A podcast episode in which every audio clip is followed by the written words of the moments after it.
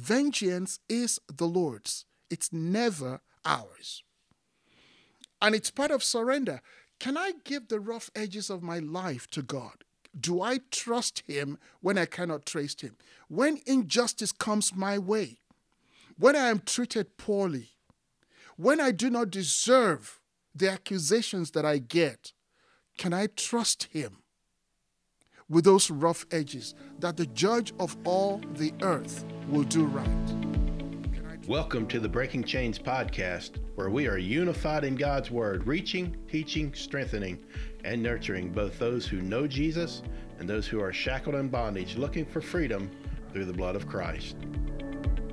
I'm your host, Philip Skeens, here to share with you today what the Lord has put on my heart that will prayerfully help each of you in your own special way.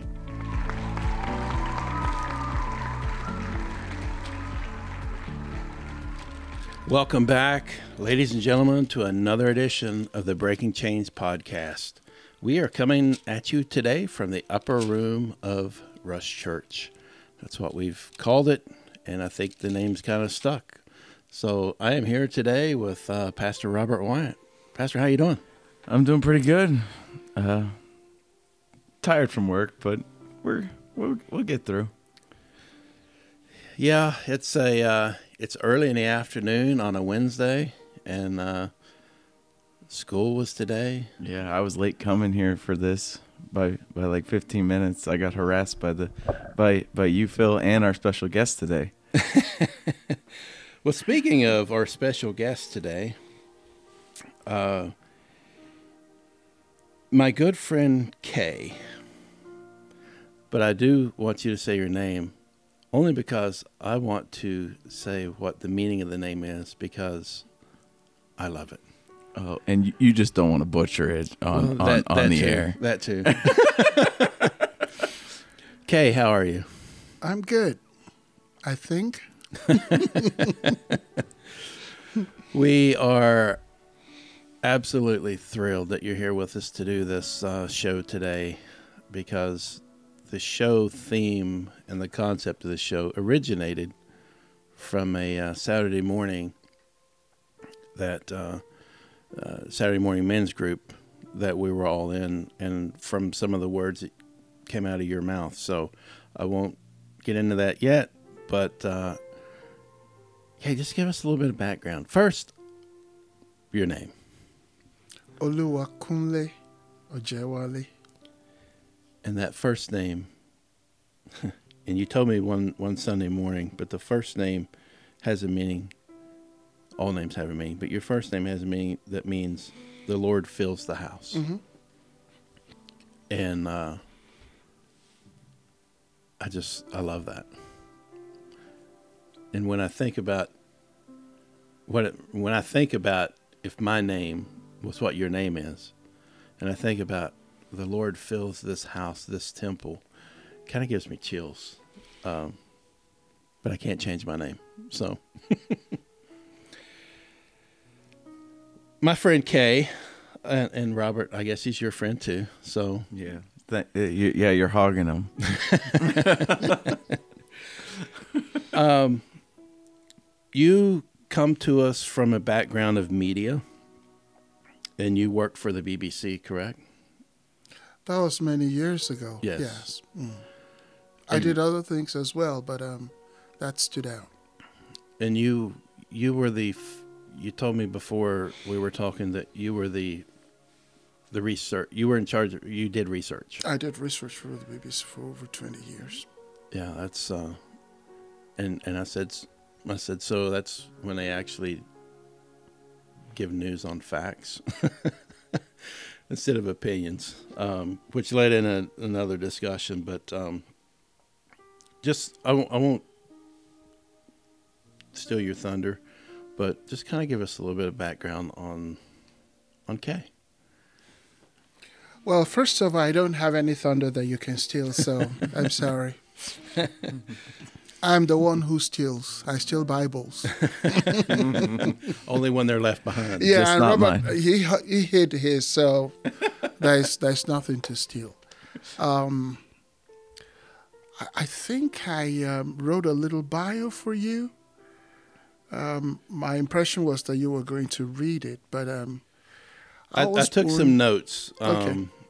on on some of the scriptures and things, but um, I just before you um, really just a little bit of your background, and then we'll talk about how you kind of came here uh, from your bio. Okay. Well, I was born on a Sunday, March the 5th, 1961, to Lawrence and Victoria Ojewale. Those were my parents. I went through the normal run of school. If you're a Nigerian, going to school was just a given, you know. I believe I started school before I was age three. And I went Wow. through the normal run of school, graduated in 1980 from the University of Ibadan. And um, I picked up employment with Radio Nigeria. That was my first ever um, employment. It was continuity announcer, the job of a continuity continuity announcer with the um, with Radio Nigeria.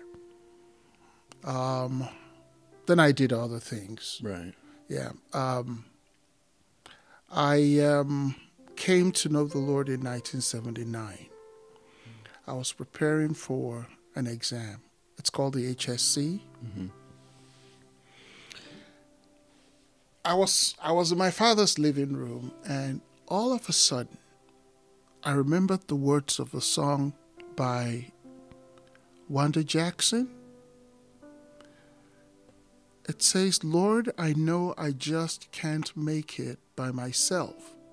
I know I can't do anything without your help. Mm-hmm. My faith is weak and I need you to help me stand. Don't ever let go of my hand. And I started crying. Wow. And when I was done crying, I don't know, it, it seemed like an interminable period of time. But when I was done crying, I could swear that there was something, that somebody performed an operation on me, that my insides got scooped out, and something totally different replaced what was scooped out. I knew that there was a definite change in my life. Now, for someone like me, that was a little problematic because I had never been a bad boy. I was a good child. I I listened. You never had to tell me anything twice. I remember my first foray with trouble was to take my father's car keys because I saw the driver drive all the time. So I, I thought, yeah, I can do this. I got in the car and I drove the car straight into the fence of the house. And my father said to me, My disappointment is that you did not trust me. That was all he had to say. I felt like he passed a death sentence on me. So I was that kind of child. I started singing in the choir when I was five. I was just a generally good boy. So for me, that experience in 1979 was a strange one. I went to church, I went to retreat camps, I was in the boys' brigade.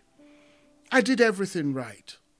So salvation for me was not necessary. Mm-hmm. But God determined that there was something mi- missing in my life. I got scooped out, and He replaced what He scooped out with Himself in me. And I knew that there was a difference. And that was the beginning of um, my Christian journey.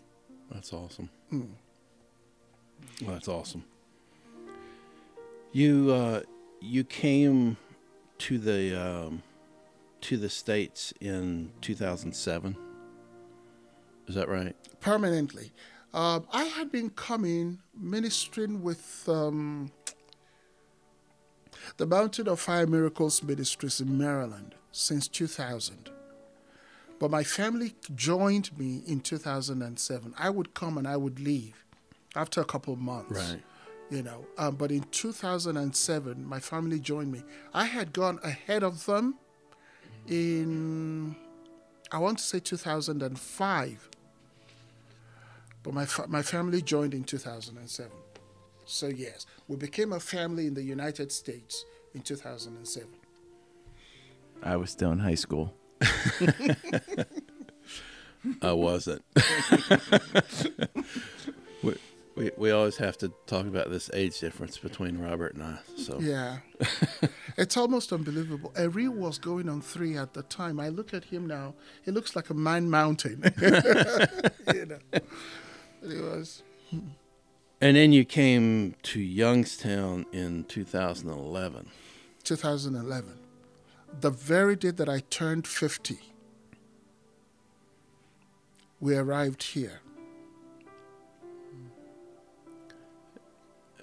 And I don't have this I don't have this scripted and I don't I wasn't planning on talking about this, but I just feel to talk about this building that we're in has a special place with you, hmm right?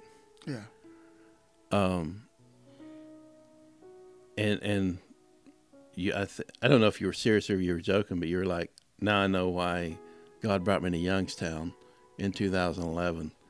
But just real quick, tell the story about this, what this building that we're sitting in means to you, because I, th- I think it's another great story. Well, f- first off, my my nationality, my original nationality is Nigerian. My parents are Nigerians. They met in England. They married. We were born there. We went back to Nigeria to study. There are three major ethnic groups in Nigeria: the Igbos, the Hausas, and the Yorubas. I am Yoruba. The Yoruba culture tracks very, very significantly with the Jewish culture. We did things that were very, very similar. So I I became acculturated with the Jewish culture a long, long, long time ago.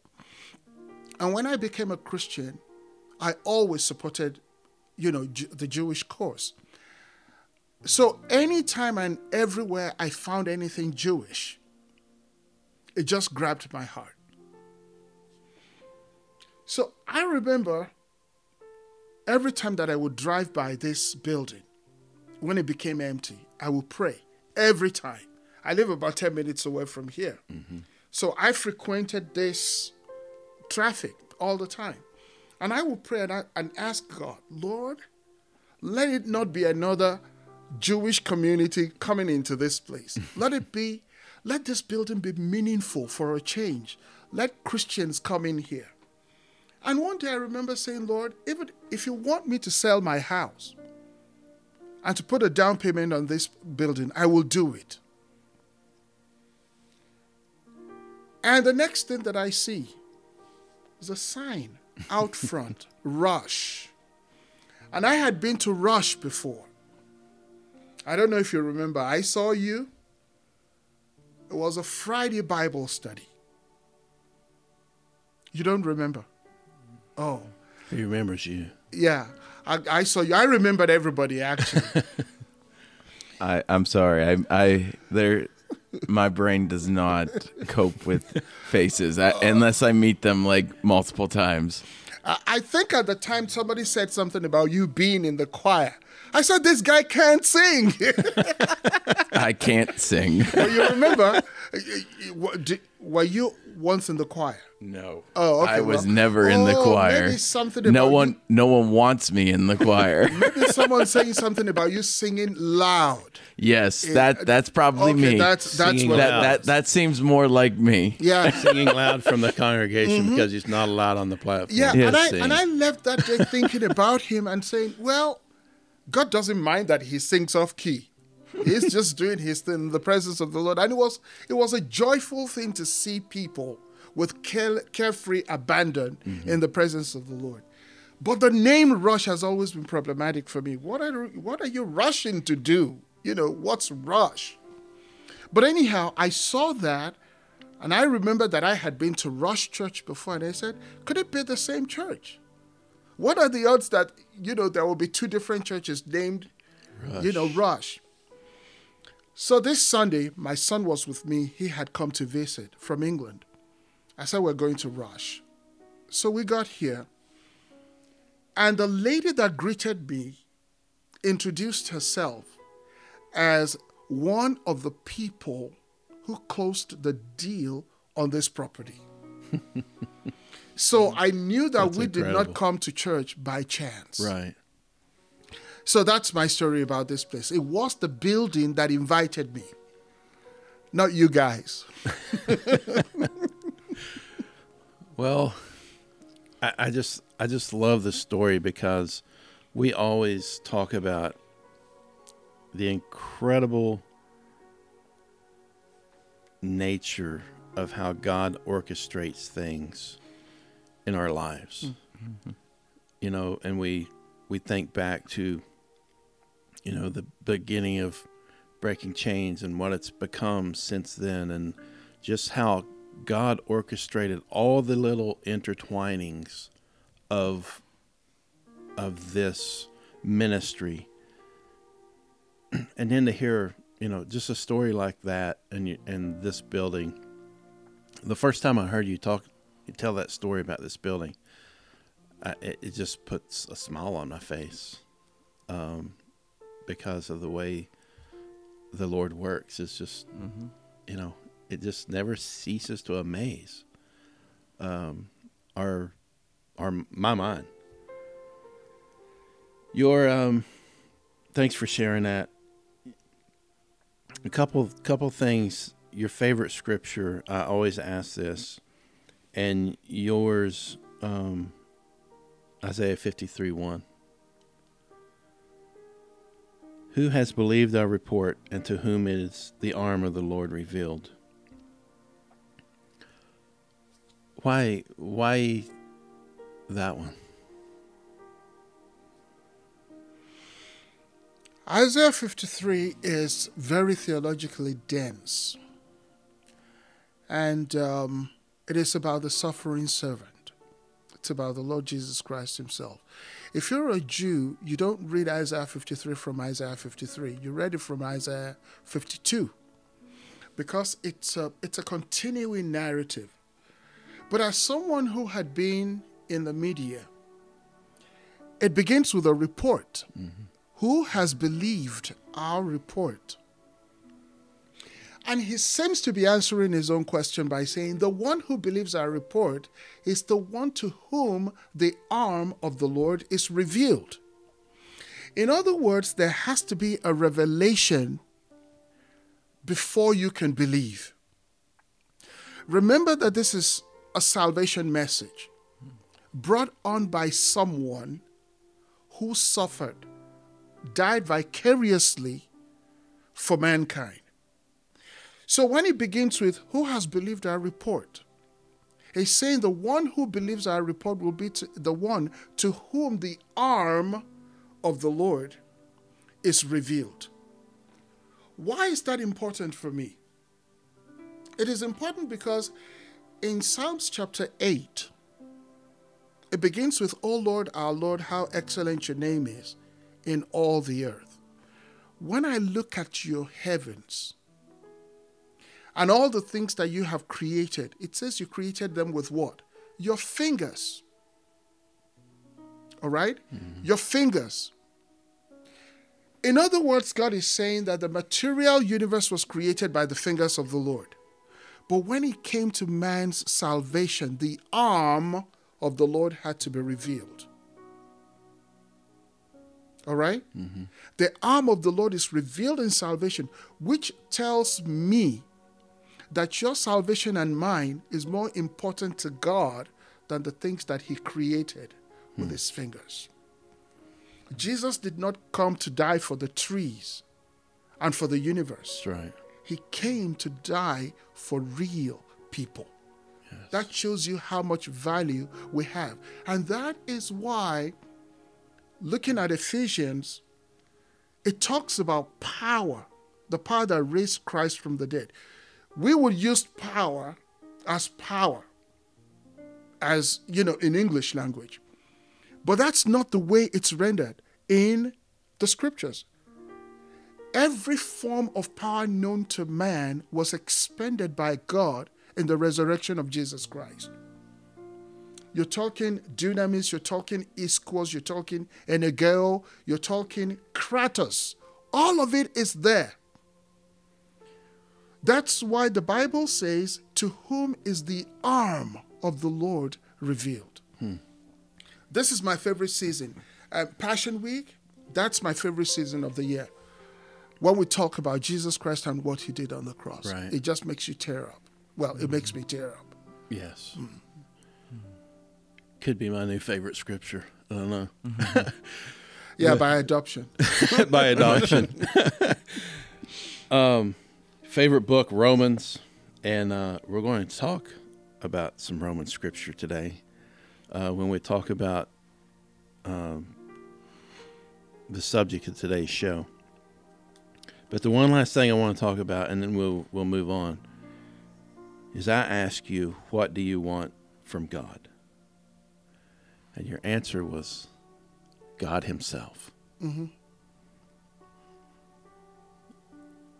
I don't want anything from God except for God Himself. And uh,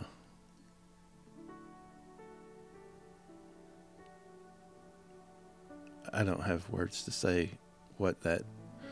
I don't have the words to say what that um, to put that into any other context because there is no other context other than I want God Himself.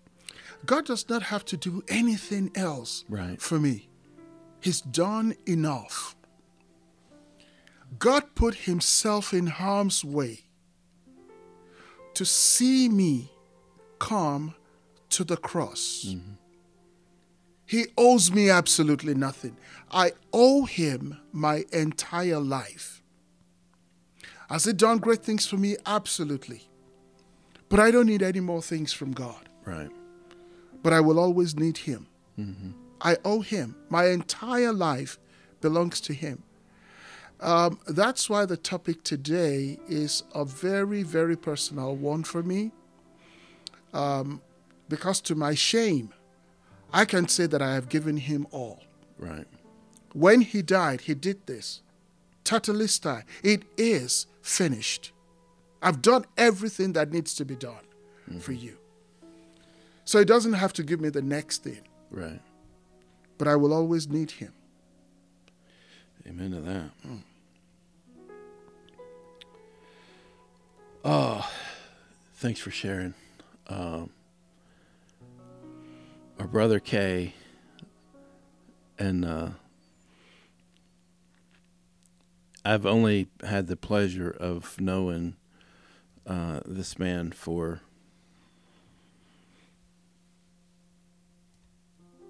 maybe 10 months, maybe not even that, nine months. Um, because our first Sunday here was Easter Sunday. Is that the first week we were in this building? Yes. Was Easter Sunday. And uh, I'm blessed to have gotten to know you um, and consider you a, a brother and and a friend.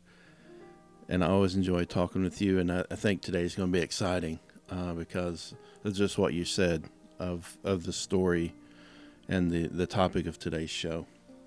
Man, it's hard to believe we almost been in this building for a year now. I know, right? Mm-hmm. Passion Week's coming. I know. Yeah. Jesus, Jesus, Jesus is coming again. Time flies when you're having fun. Uh-huh, it's coming again. It's uh time they say time flies when you're having fun and it's it's just been I, I can't tell you what a blessing this past year has been being here and I say it all the time but I truly mean it. Um a blessing to be brought here and with the people that's here and a part of this uh, ministry and the great people and what God's doing um, you know like you I don't deserve anything else. I don't. God doesn't owe me anything, right? But He continues to bless us, and this has just been a absolute blessing from God. And uh, I can't thank Him enough. And you know, it's all the more significant when you consider how this property is fully paid for. Yes, We don't have, this church does not have the burden of a mortgage. That's right. It, it's a beautiful, beautiful thing because that's the way God always wants it. We're not beholden to any financial institution. There is the freedom to do the things that God has called the church to Yes. when you don't owe. You can fulfill your mandate. Yes. Um, it's incredible to see God's hand in my church back home, and I won't go into the story today, but they they decided not to go to the bank, right? L- Pray to God, rely on God. Here's what we're doing. Here's why we're doing it. Follow the lead of the Lord, and they built um, for I think when they started the the project, it was a four and a half million dollar church that never seen a banknote against the property. And and the story that Pastor Chuck Lawrence tells, and hopefully we get him on a podcast to tell the story. But I just because of because of what you said, I want to say this. But the money that was used to build the church, if they would have went to the bank and had to pay the back with interest, they've taken that money and, and planted over 500 churches across the globe. You know, most a lot of those in Africa. Um, 500 churches because we built the building debt free, not from a bank, but relying on God. And, and God, you know, just he supplied the needs. Don't know where it all came from. We know where it came from. The source was God, but you know, it just it just came. But that's what you said, right? The, Yeah, the things that you can do for the ministry and the church Yeah. and God's kingdom when you're when you don't have that debt overhanging. It's always in the house. Um, if if someone says to you that they they received a vision from the Lord, and the provision does not follow that vision, you have a good reason to question that vision. The provision always follows the vision. When God tells you to do something, He backs it up by providing you everything that's necessary to bring that vision to pass. Yes. If the provision does not follow the vision, it's not a vision from God, usually. And we just think that the greatest idea, we just default to go into asking a bank to finance projects so that the things that should be used, the financial resources that can be used in the house of God, go to the bank by way of profits, which the banks make because they really don't care. Right. Um, it's in the house. The question is will God's people be faithful with what He has given them and contribute so that the work of God is done? Amen to that. The title of today's show. uh, Before I get there, we have announcements today. Potluck Sundays this week. Yeah, potluck Sundays this Sunday. Uh, yummy food. Yes. Um, Going to be a lot of meatballs this time. yes, yes. I, I, I'm, I'm always one of the last people because I don't feel like I should be first. Uh, so I let everybody else go, and then there's people at the church that make these awesome meatballs. And he didn't get any last I didn't month. get any last month, and I was, and I was. It was kind of heartbroken. I was sitting at his table, and he was kind of heartbroken a little bit. and then uh but yeah uh breaking chains is this friday i know uh delaney and i have been talking about certain things like planning kennywood thinking thinking Yes. thinking uh some other things and uh because you didn't get to go to kennywood last year because uh you got the Stupid virus Virus. I have never really stayed for potluck. I guess I've never been potlucky.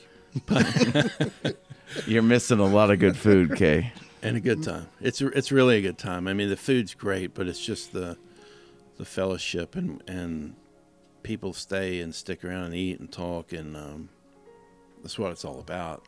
Break bread together and you know get to know some people um, that you may not necessarily know, or, or eat with some people that you don't not that you don't necessarily know very well. Uh, I think it's great, and um, it's just a great blessing. So this Yep. Sunday, come hungry, stay. Yep. But yeah, we'll get we'll get those announcements once I talk to you guys about uh, all that stuff with breaking chains and all that stuff first before I send it out to the world and also clear it with the future wife because that's always a, a good thing. See, he's learning. He's learning. Trying to teach him. Yeah, you won't be sleeping on the couch. yes. Okay. Um, today's show is titled, for everybody that loves titles, I Surrender Some. And this show came to me, and I'll try to make this very brief because we're already 30 minutes in to this podcast, and we've yet to discuss the topic. Um, Don't say I didn't warn you. It's good. Uh, that's why they make editing software. Um, This sounds like a two-parter. exactly. Thank you. the the show I surrender some, and where this came from is a Saturday morning, about a month ago, maybe a little more than that. We were sitting here, and the the topic that um, Jim Purphy said, you know, he was talking about legacy, and that was the talk. And he said, you know, went around the table, and we all talked about what's the legacy that that you want to leave when you when you die and leave this earth, right? So we all said our piece, and my brother Kay was the last one around the table, and he he spoke about a song that was written, an old hymn that um, I was raised in a Baptist church, so we sang it as far back as I can remember. But the song was "I Surrender All." and we were talking about legacies and and this song came up and the words were you know you you sang it but then when you realized what what you were singing you couldn't sing it no more. Is that right? Hmm because of what the words really say. So i went home that day and normal day and when i sit down that evening i started thinking about what was said that morning. And i started running through my mind i surrender all you know and and kind of the lyrics of what i could remember of that song and uh, i was like this this word this the words that kay spoke spoke to me uh, the holy spirit spoke to me from those words. And I was like, wow, we really don't surrender all. What does it even mean to surrender all? Does people know what it's what it means? Do I know what it means to surrender all? So that's where this came from. And um, today's text, we're going to start out in Romans, my brother's favorite book uh, Romans 12, verses 1 and 2. You want to read that? I can read that. So it says, I appeal to you, therefore, brothers, by the mercies of God, to present your bodies as a living sacrifice, holy and acceptable to God, which is your spiritual worship. Do not be conformed to this world, but be transformed by the renewal of your mind, that by testing you may discern what is the will of God, what is good and acceptable and perfect. So, when we fully surrender ourselves to God, and, and I'll just kind of start here and then we can kind of go wherever we're led.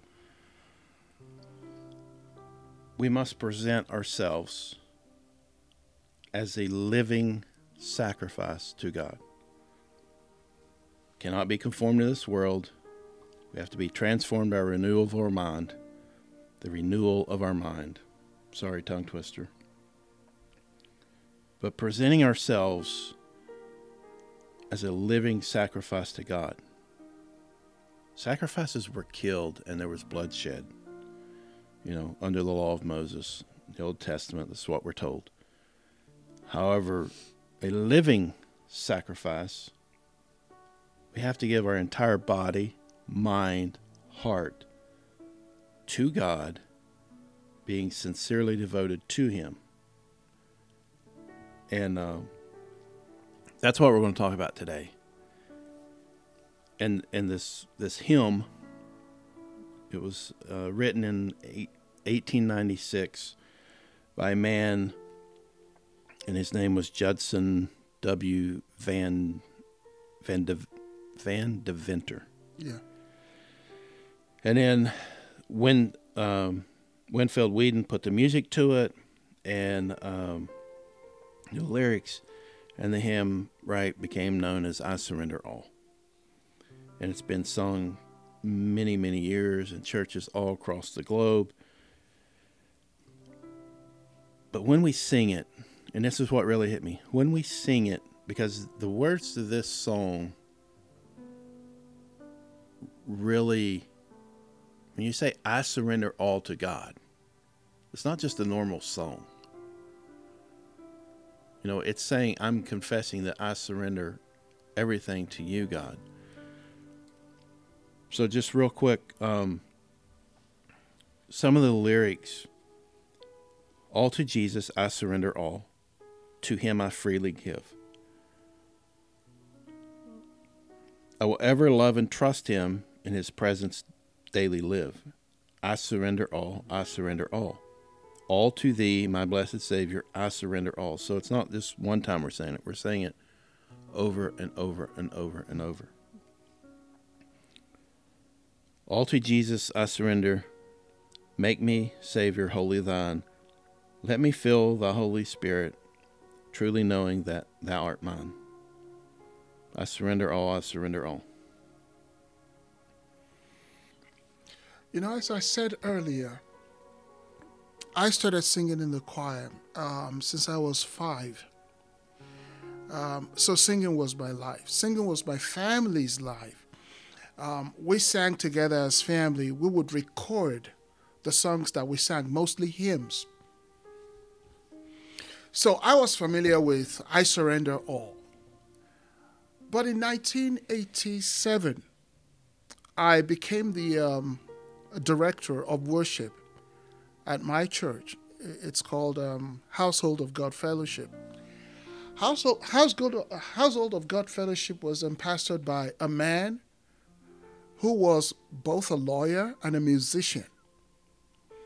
So he composed most of the worship songs that we used.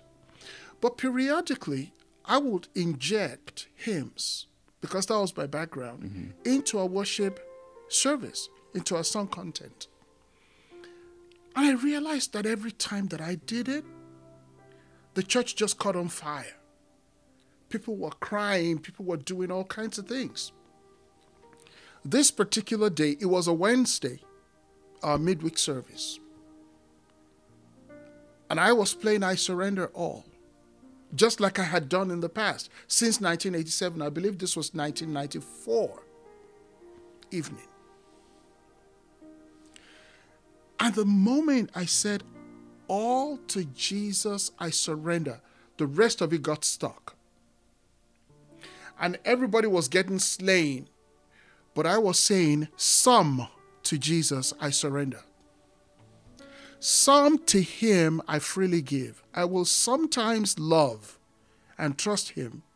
In His presence, sometimes live. It was like the Lord was standing in front of me and He was saying, You're going to lie to me mm-hmm. and say, I surrender all. Now remember, I was not miserly. I dedicated my life and time to the ministry where I served. I, I didn't know anything that I was doing that was particularly wrong, you know, either morally or spiritually. But God was standing in front of me, and I could not sing I Surrender All. I still can't sing it. It makes me very, very uncomfortable. Um, when, when I speak to my family, I tell them it's it's become one of the most dangerous songs for anyone to raise in church settings or in any kind of Christian setting. Because chances are everyone who's singing that song is lying. Everyone who's singing that song is lying. That's right. Examining myself, I'm beginning to realize that the closer you get to the presence of God, the more you realize what a worm you are. And at the barest minimum, tell the truth. You are not surrendering all. That's right. You're not surrendering all. What we tend to do is give God the things that we're comfortable with, but that's not what He's asking for. He says all. You started by reading um, Romans chapter 12, and it couches our subject matter today very, very adequately. It says that we're to present our bodies a living sacrifice. A living sacrifice. That's a contradiction in terms. Sacrifices don't live. Sacrifices are sacrifices because they shed blood, their blood. And the life of the blood, the life of the flesh is in the blood.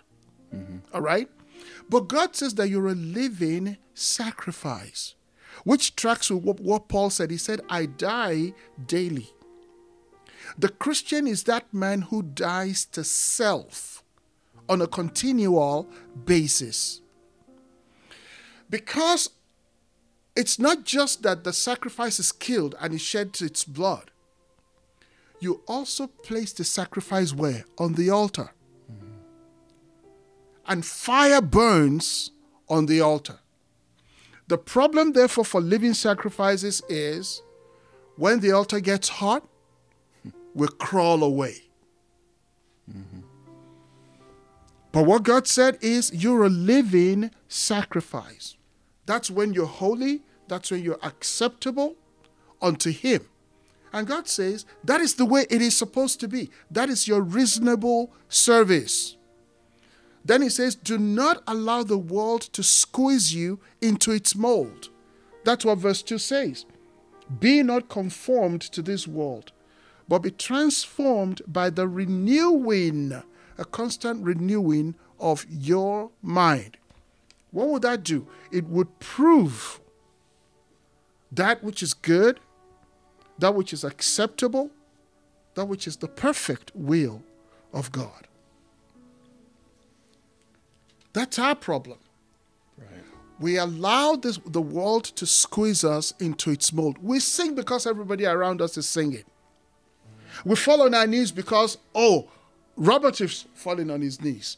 He's raising his hand. So let me, God forbid that someone would think less of me if I don't do what everybody is doing. It says, do not let the world squeeze you into its mold. Can you stand up and be counted as a Christian? And that's what God demands. Hmm. And until we get there, we're playing church. And God is not doesn't play church. He don't play games. Mm-mm, he don't play. I guess when I read this scripture, I look at it as the first thing uh, by the mercies of God. It's nothing I do. It's nothing that I. It, the Lord gave me and you and everybody else favor and a chance to present our bodies as a living sacrifice to him because he's already given us all. He's already paid for all of our sins. He's already done the work. Victory is already in him. And that's by the mercies of him. I cuz I'm a sinner. Mm-hmm. I'm a sinner. I mess up. And it's by his mercy he forgives me. And it's by his mercy it, by his what he's done for me, I want to present my body the best that I can because I know that I'm going to fail as a holy and living sacrifice to him.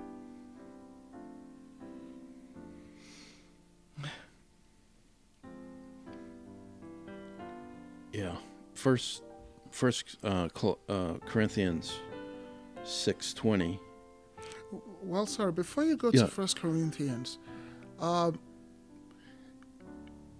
the Bible translators did us a great favor by by giving the Bible chapters and verses. But the Bible was written as one long narrative. So when you come to chapter 12, it says, I beseech you, therefore. And one wise man said, Whenever you see the word therefore, pause and look for what it is there for. So you go to chapter 11 and verse 36. It says, For from him and through him and to him are some things, right? All. Wrong. All, things. That's what things. Rob- Robert said. Right. All. He is the initiator of all things.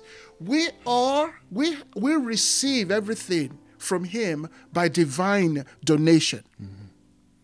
And God is now saying, as a result of all these things that you have received, present yourself a living sacrifice. God is not under any illusions that this is going to be difficult. As a matter of fact, the things that God commands that we do do not admit to the categories of difficult and easy. God's commands are not easy, they are not difficult, they are impossible. Because there is no such thing as a living sacrifice. sacrifice must be dead, otherwise, you will crawl away from the altar. Right. But we are, you know, this species of humans that God has created. We are able because from Him, through Him, and to Him are all things. We can't do it only because He said to do it, because He commanded it. And He mm-hmm. already provided the way. Remember what, was, what we said? if the vision is from God, the provision will always follow. Right. And He has done it. And He's just saying, What I have worked inside you, work it out. And that's how we can get to verse 9 in the Romans 12 is let your love be genuine hmm. or do not pretend to love mm-hmm. others. That's right. Mm, mm. and uh because because I feel like a lot of people today can go and look at somebody and say I love you They don't mean it. but but uh, are your actions actually showing that you love that person? Because are you actually going out of your way and hugging them or being there for them or praying for them or whatever the case may be? Because that's what that's that's how I'm able to by the mercies of God he did it for me so I should be able to do it for others. Yeah. and so that's what makes it hard. Because because I don't know about you, there are some people that just you get underneath your skin. Well, l- lip service has become a part of society, right? Yes.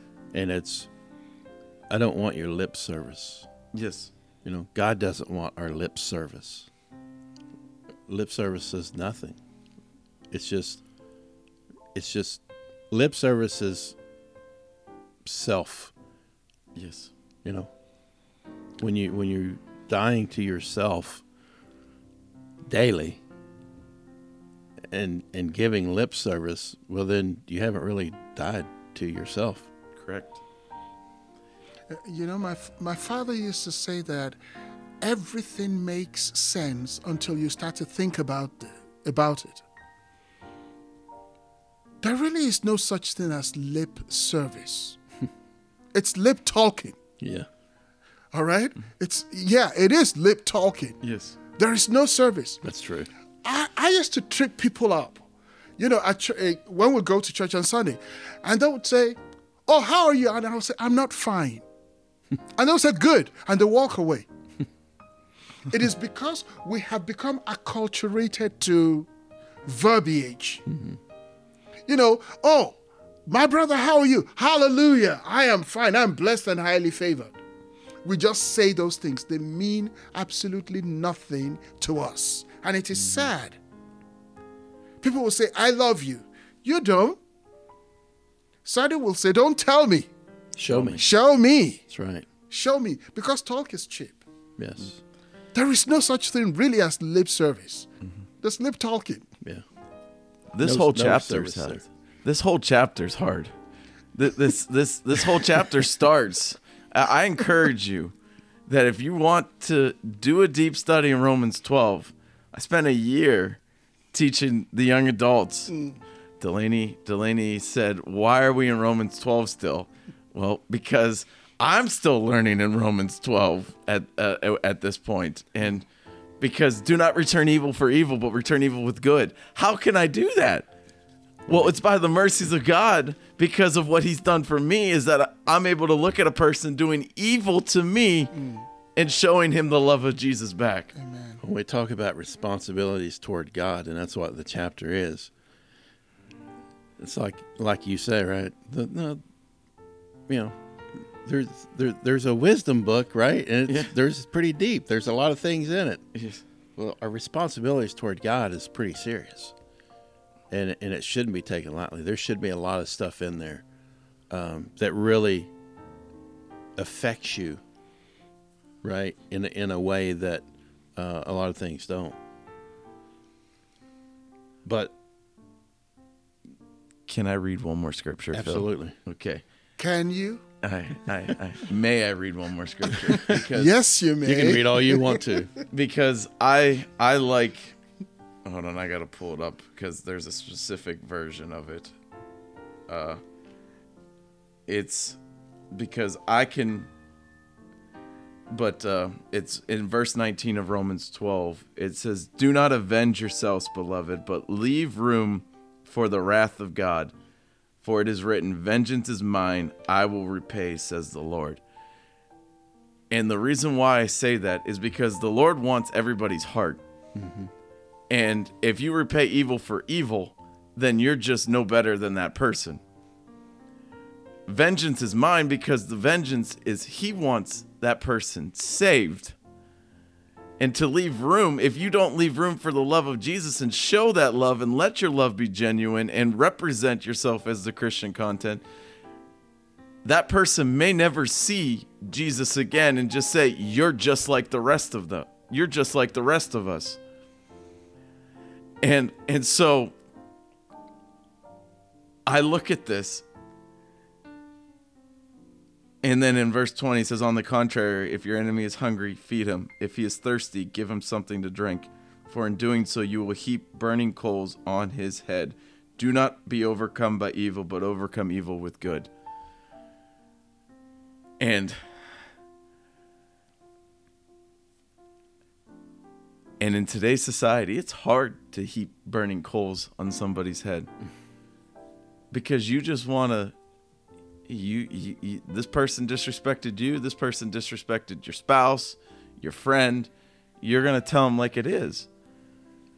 But then the lord is there to check me just speaking for me saying no i want you to heap burning coals on their head. I want you to show them my love because my love covers a multitude of sins my love forgave them because just like it's forgiven you and by the mercies of god i'm to renew my mind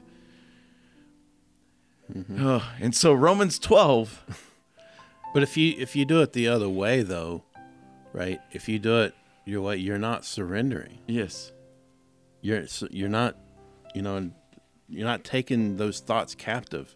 You're not surrendering it. yes. You're you're taking it and running with it your way, your own way. correct. You know again you come back to the the necessity to to look at what we're looking at to listen to ourselves. Words communicate meaning. Mm-hmm.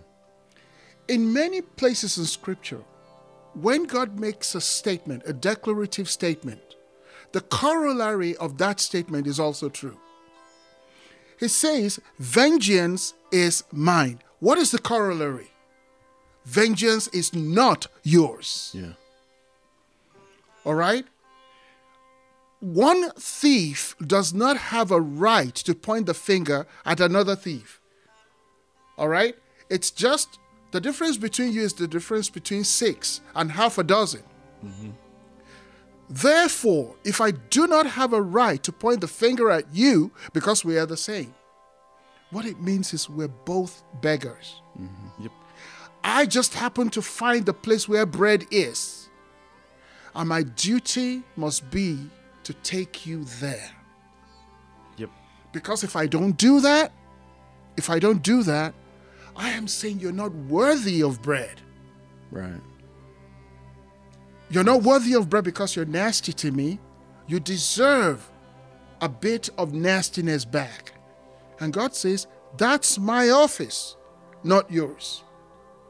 If any of us goes to the White House today and we sit in the president's, you won't even get there. Yep. All right, you won't get.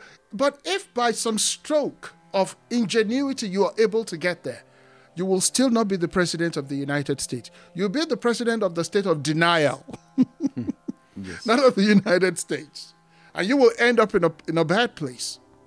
Vengeance is the Lord's; it's never ours, and it's mm-hmm. part of surrender. Can I give the rough edges of my life to God? Do I trust Him when I cannot trace Him? When injustice comes my way, when I am treated poorly, when I do not deserve the accusations that I get, can I trust Him with those rough edges that the judge of all the earth will do right? Mm-hmm. Can I trust Him? Absolutely.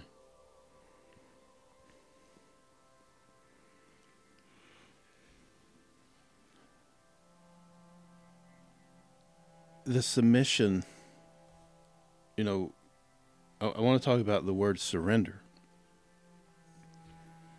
because we need to know what that word really means.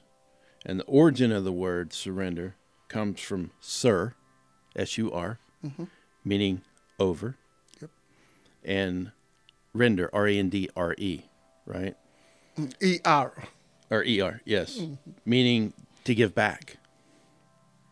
We have to give something, give up, hand it over to surrender. Nobody surrenders a war and doesn't hand it over. And to surrender is a yield to power, control, and possession. Possession. To give up completely is to surrender. And it's used, you know, as an action of yielding one's person or giving up the possession of something into the power of another to God. It's also uh, a, a like word, a synonym of surrender is to turn in, to deliver to an authority, and to hand it over. So when we surrender to God, all things to Him, and He becomes the full authority of our lives, full authority. He's the ruler. He's the owner. He's the Lord. He's the master. We have to turn it in our old mind, our heart, our desires, our objectives, and take His. When you turn in a car and you go trade a car, right? You don't get to keep the things that you want. Hey, I like the wheels from this car. I want to keep those. Mm-hmm. Hey, and, and I like the gear shifter in this car. I want to keep it.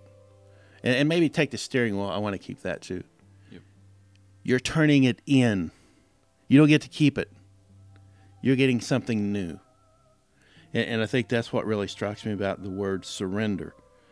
Um, and really understanding what does it mean in full context surrender i've got to give it up i've got to ten, turn it completely over i can't keep part of it i can't keep the, the, the rough edges that i like and that i want. I'm giving it all to Him.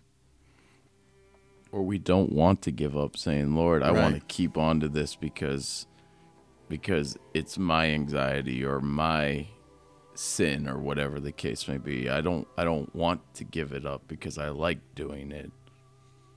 It's a full surrender. Yeah, and the, and so when we turn in our old self, right, we don't get to pick up those those pieces. We have to surrender all. We have to let it go. We have to let go of the past. We can't keep we can't keep parts of it. We have to let go of the desires, the relationships, the resentfulness, the bitterness that we that we want to hold on to because that person really hurt us, just what we talked about. We've got to let it go. The addictions, the lust of the flesh, the worry, the control that you want to keep, the money, what we talked about a while ago. You know, and and really what most of us struggle with is we've got to let go of our future and follow the future that God has. I think what that's where a lot of us struggle with, with looking at myself, right? Is when I say I want to surrender my life to you, God, and submit my life to you, that future, well, where does it fit? It doesn't. If it's not what God has for you, it doesn't fit.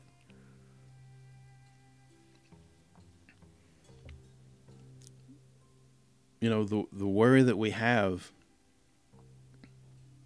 Matthew 6:34 tells us don't worry about tomorrow for tomorrow will have its own problems, right? Or its own worries. We can't keep worrying about what's coming. We have to trust. That's what you spoke of, right? I have to trust God in all things for all my life. All. That's what surrender means to me. And I don't know that I knew those things before looking into this study.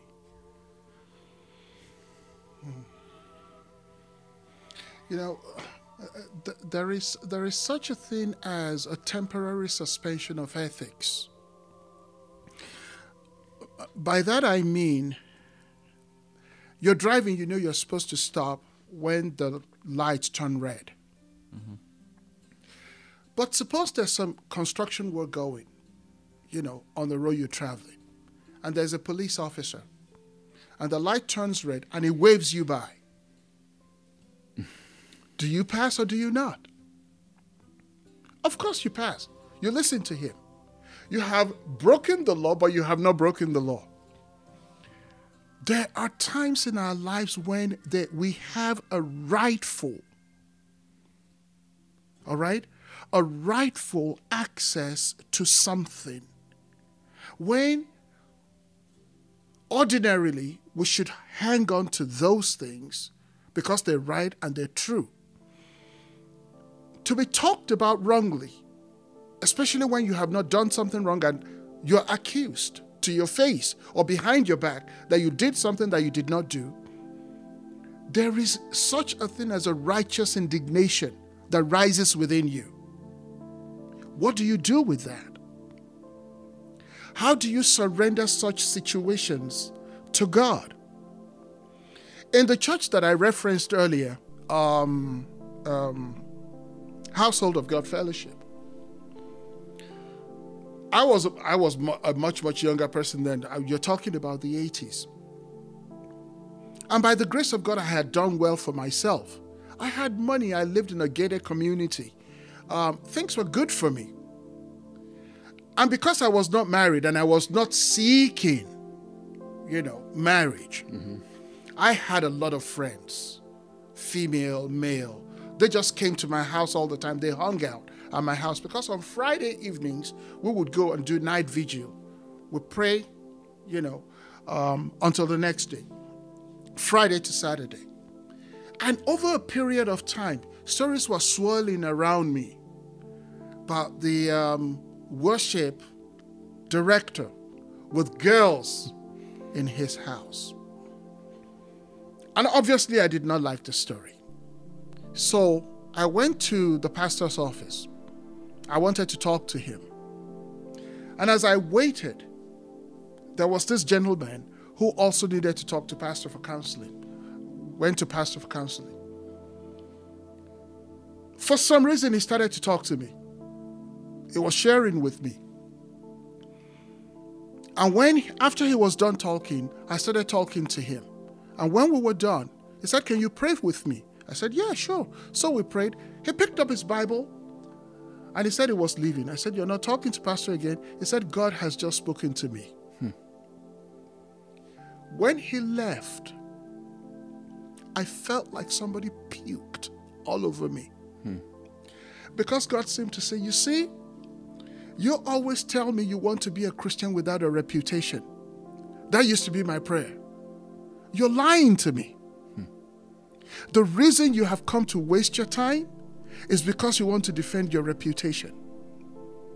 You could talk to somebody else, but you can't talk to yourself.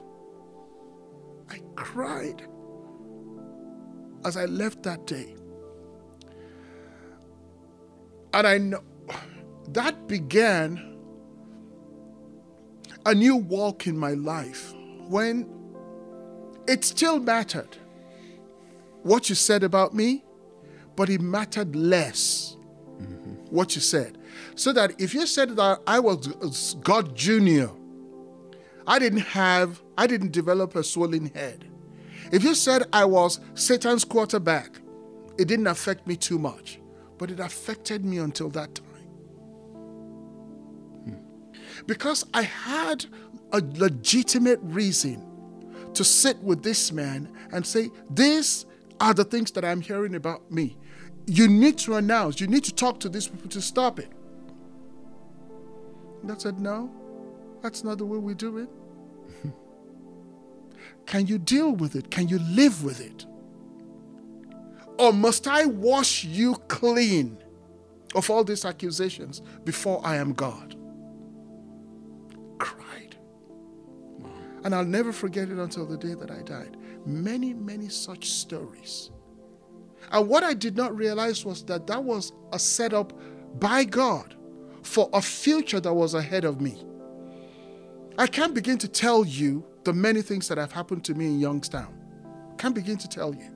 But those things happened. I am still standing because He warned me in the 80s. And it wasn't easy. Wow. It's not easier now. But I know whom I've believed. Right.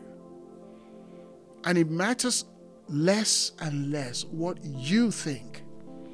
Because I'm playing the game of my life to the audience of one. Yes. If he says I'm playing it good, you don't matter. That's right. You don't matter. Yeah. The audience of one. It's the only one that matters. And and we've talked about the audience of one in, in several different times and you know when we talk about praising God and in worship service and what people say about you and what people think about you and it doesn't matter It matters what God thinks about you. What God knows about you. Yes. Okay, as you were talking, I uh, I hear everything that I've been through in years past and things like that too. Is that I want I wanted to defend my my reputation. I wanted to go to pastor, and and defend myself and, and say that these allegations aren't true and everything like that. And just like you, the Lord stopped me in, in my tracks and said, Why are you defending yourself? You already know they're not true. I know they're not true. Your character will show others that they're not true. And you walk for me and I stopped. And from that point on, I dropped everything. I don't care what I, I didn't care what what was going on in that situation. I didn't care what what they said or what they did. Because they did say a lot of hurtful things. That they that that wasn't true. Oh, yeah. and uh still going through the effects of some of those. And this is even going with between Delaney and I. Cuz like cuz it there's a lot of accusations and things like that that people wanted to say and the Lord stopped me in my tracks and said, You don't need to defend yourself. And right there, I stopped. And I let, just kept doing what the Lord's telling me to do and not worrying what, what other people say and what other people do. And I had to I had to learn that lesson. I had to learn that lesson the hard way. Because because that hard way was was I don't recommend that for anybody because I I thought I was I I needed to defend myself. I needed to get up and I needed that and I needed to be humbled. That's what I needed. And vengeance is not yours. And the vengeance is not mine as we talked about. Forgive them, Father, for they know not Yeah. what they say or what they do. Correct. And so, as you were talking, I was like, man, I can relate, Kay. I can relate. I can. I can relate. I didn't get as close as sitting because the Lord was like, if you go, you're going to say everything, and I don't want you to go. So I'm just going to hit you right now in your home and say, I'm going to correct you. Stop.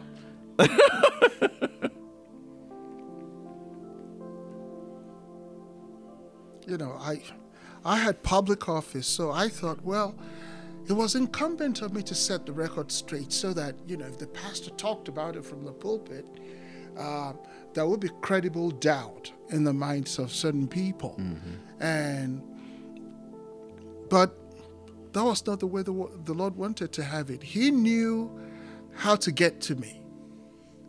Um, I could talk to someone and they received counsel from mm-hmm. me, but I could not talk to myself. Mm-hmm. Even though I had been counseled by the Lord, that shamed me. And it changed the trajectory of my life. Today, it doesn't matter what you think. It doesn't matter. It matters that I know that I am in the will of God for my life right now. Yep. Right now. Nothing else matters. Nothing else matters. Mm-mm. Nothing else matters. The question is Am I doing what He has called me to do right now? Yep. Am I doing it faithfully? Correct. Mm-hmm. Do I have to report to you? Am I surrendered to Him enough to say, Lord, you are enough for me? I cannot trace you. What you're doing to me does not make sense because the pain of false accusation is real. Yep. Absolutely. When God dissuades you from talking to someone, you go home and you cry. I don't want you to ask me, do I love God? No, I hate Him. Because what you're doing to me is just not right, Lord. But you will continue to do that until He points you to the cross. Mm-hmm. What do you do when God does not make sense? What kind of a God puts the people he loves in harm's way? The God who saw his son hanging on the cross because he saw you and he saw you and he saw me. Mm-hmm. And he deemed us worthy of life. And vicariously, he let his son die so that you and I will not. That is who. Yes. That is who says, Can you take this from me? Am I worth it to you? Am I worth it? When I don't make sense, when I don't make sense, am I trustworthy? Yeah. We have to acknowledge God. And a couple of things that I wrote down here is acknowledging God In all our ways. all our ways. Proverbs chapter 3. What does it mean? What does it mean? Acknowledge God. Yeah, I, I know that God created all things. No, that's not. Recognizing the rights of God and His authority over our lives. That's what we talked about a while ago. To express the gratitude to Him. Recognize Him as genuine God, creator of all things acknowledging God is that acknowledgement. Yeah, to acknowledge God is to live coram deo in His presence, before His face. There are things you would not do because you're standing in the presence of someone who has authority over you. Does God possess that authority? Do I love Him enough to not just say, Yeah, I acknowledge Him, He's there, but to alter my thinking and my doing because I am standing in the presence of Majesty Himself? Mm-hmm. Again, it's a question of worth. Right. when we when we come to worship service again you go back to are we thinking about the words that we use? It's called worship service. And you see your christian brothers singing all hail the name of jesus. Let angels prostrate fall and you have your hands in your pocket it's all right for the angels to prostrate in his presence, but for you, you just sedate like that. You, you put your hands in your pocket. The word worship means kabod or kavot, which means weight. What does God weigh in your estimation? How heavy is he in your estimation? And if you don't acknowledge that, you will live the way you have always lived. And you will leave your worship experience the way you have always left it. It will always be the same thing. There will be no change. I patently believe that your life cannot remain the same if you have an encounter with God. Mm-hmm. But that encounter will never be possible until He is acknowledged. We're not to acknowledge Him in some of our ways, All. in all our ways, and He will direct our paths. Again, go to corollary. If He directs my path, guess who is not directing my path? Me. You. I am not doing it. Mm-hmm. But what is the truth? Is it, is it He who directs my path? Or is it I? That is the question. Well, the answer is I have been crucified with Christ. It is no longer I who lives, but Christ who lives in me. And the life I now live in the I live flesh, by the faith of the Son of I live God. by the who faith gave the Son himself of God, who gave himself for who? For me. For me. Mhm. Galatians 2:20. Um, it's no longer me. When I acknowledge just what we talked about, I acknowledge God, and I accept Jesus as my Lord and Savior, and I submit to God. It's no longer me.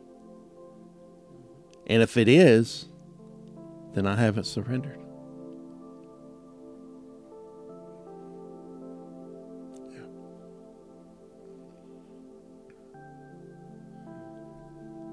Acknowledgement of God. And we have to pray. Not only asking for God God for something when you need it. God, I, I can't pay my rent payment this month. Help me out. Well, where was you the last 29 days? Praying to God, talking to God, opening a line of communication with God, renewing and refreshing the mind, taking the thoughts captive. You know, Pastor James has been talking about that. We've been talking about it in Breaking Chains. We're going to talk about it this Friday because we're at the Helmet of Salvation. That protects your oh. mind. Yes. we, we have to take those thoughts captive. We have to renew that mind. We have to we cap, capture those things and stop. Because if not, we haven't renewed. Studying and meditating on God's word. It's, it's not it's not really a choice. If we're submitting all to God, it's a requirement. And I like this one. Say what God's say what God says. Say what God's word says. Because when you study and know his word, the Holy Spirit's going to reveal things to you to speak in the times that you need to speak. He teaches you when you allow him when you're a babe in Christ. Just as the mother and father taught us how to speak and utter words and then sentences and then phrases. We have to allow, we have to we have to give it over. And worship, I had this on my list. Worship. Because it's just what you said, and I couldn't say it any better listen to the Spirit, and do what the Spirit says. I mean, those are those are kind of my bullet points, but it all starts with the acknowledgement of God. When we when we surrendering and give up the control, and that's really the thing you got to give up because that's that's the biggest thing that people don't want to let go of. They don't want to let go of the control. They don't trust God enough to give control of their life to Him because then I can't I can't control it. You're right. That's the whole purpose. But everything that we keep from God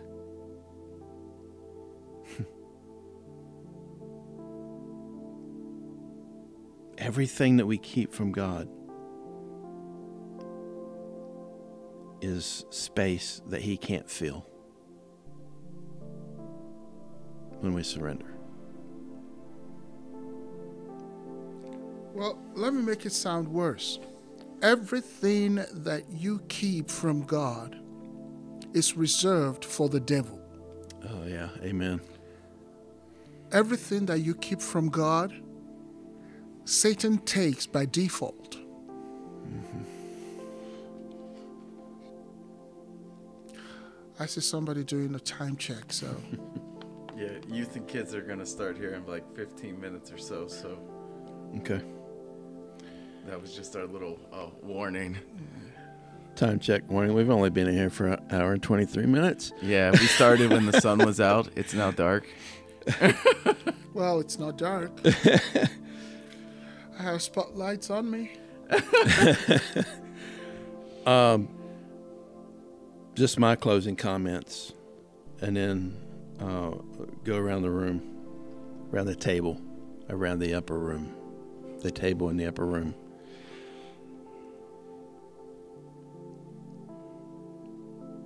I just last two verses or last verse of scripture, two verses. Lamentations 3 22 and 23. The steadfast love of the Lord never ceases. His mercies never come to an end.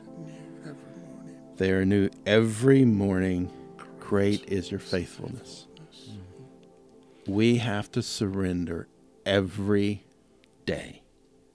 Every time the enemy puts a thought in our mind about worry, doubt, fear, desire, frustration, or whatever it is, take it captive. Give it to God. Mm-hmm. right then. Don't stew on it, don't brew on it. Stop. Let it stop you in your tracks. Surrender. God, this is yours. It's your battle.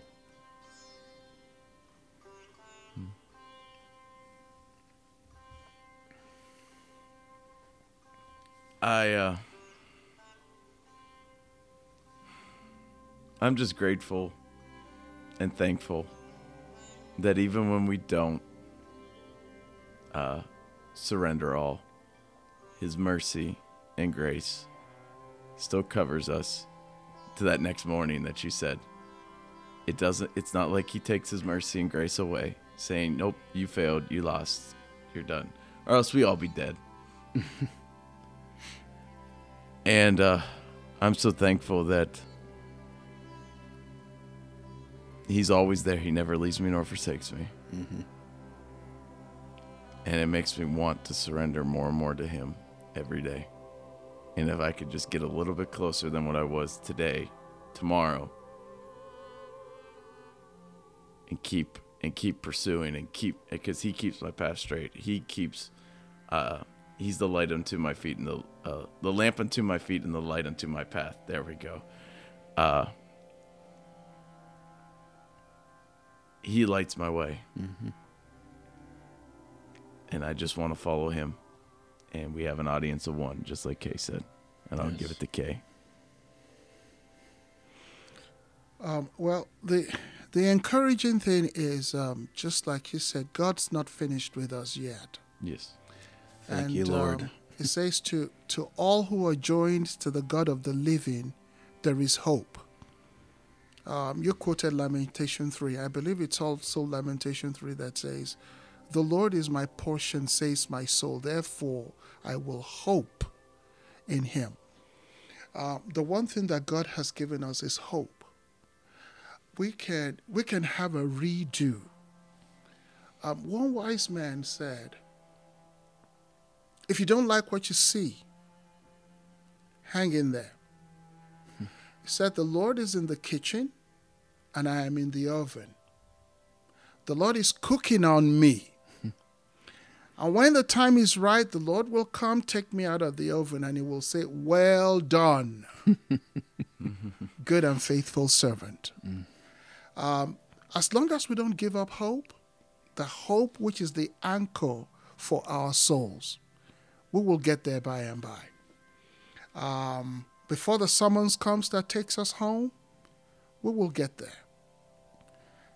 God will ensure that we get there. That's why Paul could say, I am confident of this very thing. And what's the thing you're confident of? Said, He who has begun a good work in you, You. will complete it or fulfill it until the day of Jesus Christ. Until that day comes, let's keep trudging. Yep. Let's keep trusting. Uh, we have no guarantees that God will make sense. But I have no right to judge God by my logic. Right. But because my logic did not find him, he found me. I did not choose him, he chose me.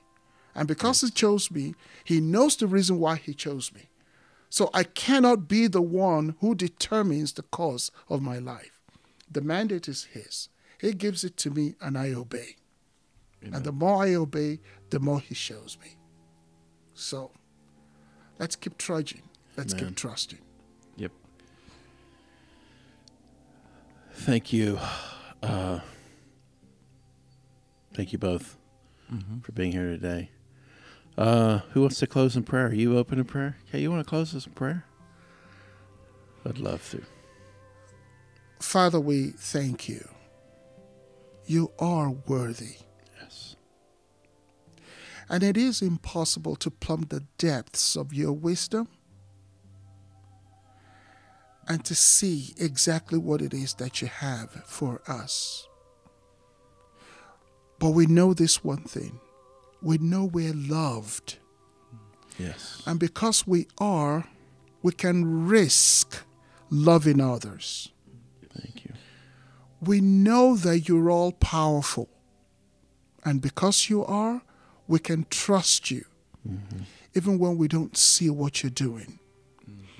We know that you saved us on six occasions, and that because you did, you will not abandon us on the seventh occasion. We know you're faithful to complete everything that you began. You started this race for us. You are sustaining us in this race. And this race will not be successfully completed without you. So, Lord, we trust you today and tomorrow and the days that will follow. Yes. Asking you, O God, to lead us step by step and stop by stop by your Spirit. Sometimes your word will be a lamp, at other times it will be a light. Whether it is a lamp that helps us step where we can see just that speck, or a light that allows us to see a spectrum, may we trust you, Lord. May we know that you are God Yes. in every situation. Thank you because you saved us with such a great salvation and you're sustaining us with your great love. May we return the favor by loving you, by listening to you, and by doing your will, not just for our lives, but helping others around us fulfill their callings in you. Thank you, Father, for what you've done in our midst tonight. Thank you for what you will yet do. We give you glory and we give you praise. In Jesus' name, I ask these things, and God's people said, Amen. Amen. Thank you, guys. Till the next time, we'll see everybody on the next Breaking Chains podcast. Pastor, have a great rest of your week. Yes, you too. K, have a great rest of your week. You too. Thank you, guys. Thank you for joining us today on this episode of Breaking Chains. Be sure to head on over to our website at breakingchains.me, that's breakingchains.me, and see all the good things that's going on over there. If you need prayer, you can submit your prayer request over there as well. And if you haven't done so, be sure to subscribe to our podcast and daily devotions so that you can receive everything that the Lord gives us to share with you. Until the next time, God bless us all with the strength to break those chains.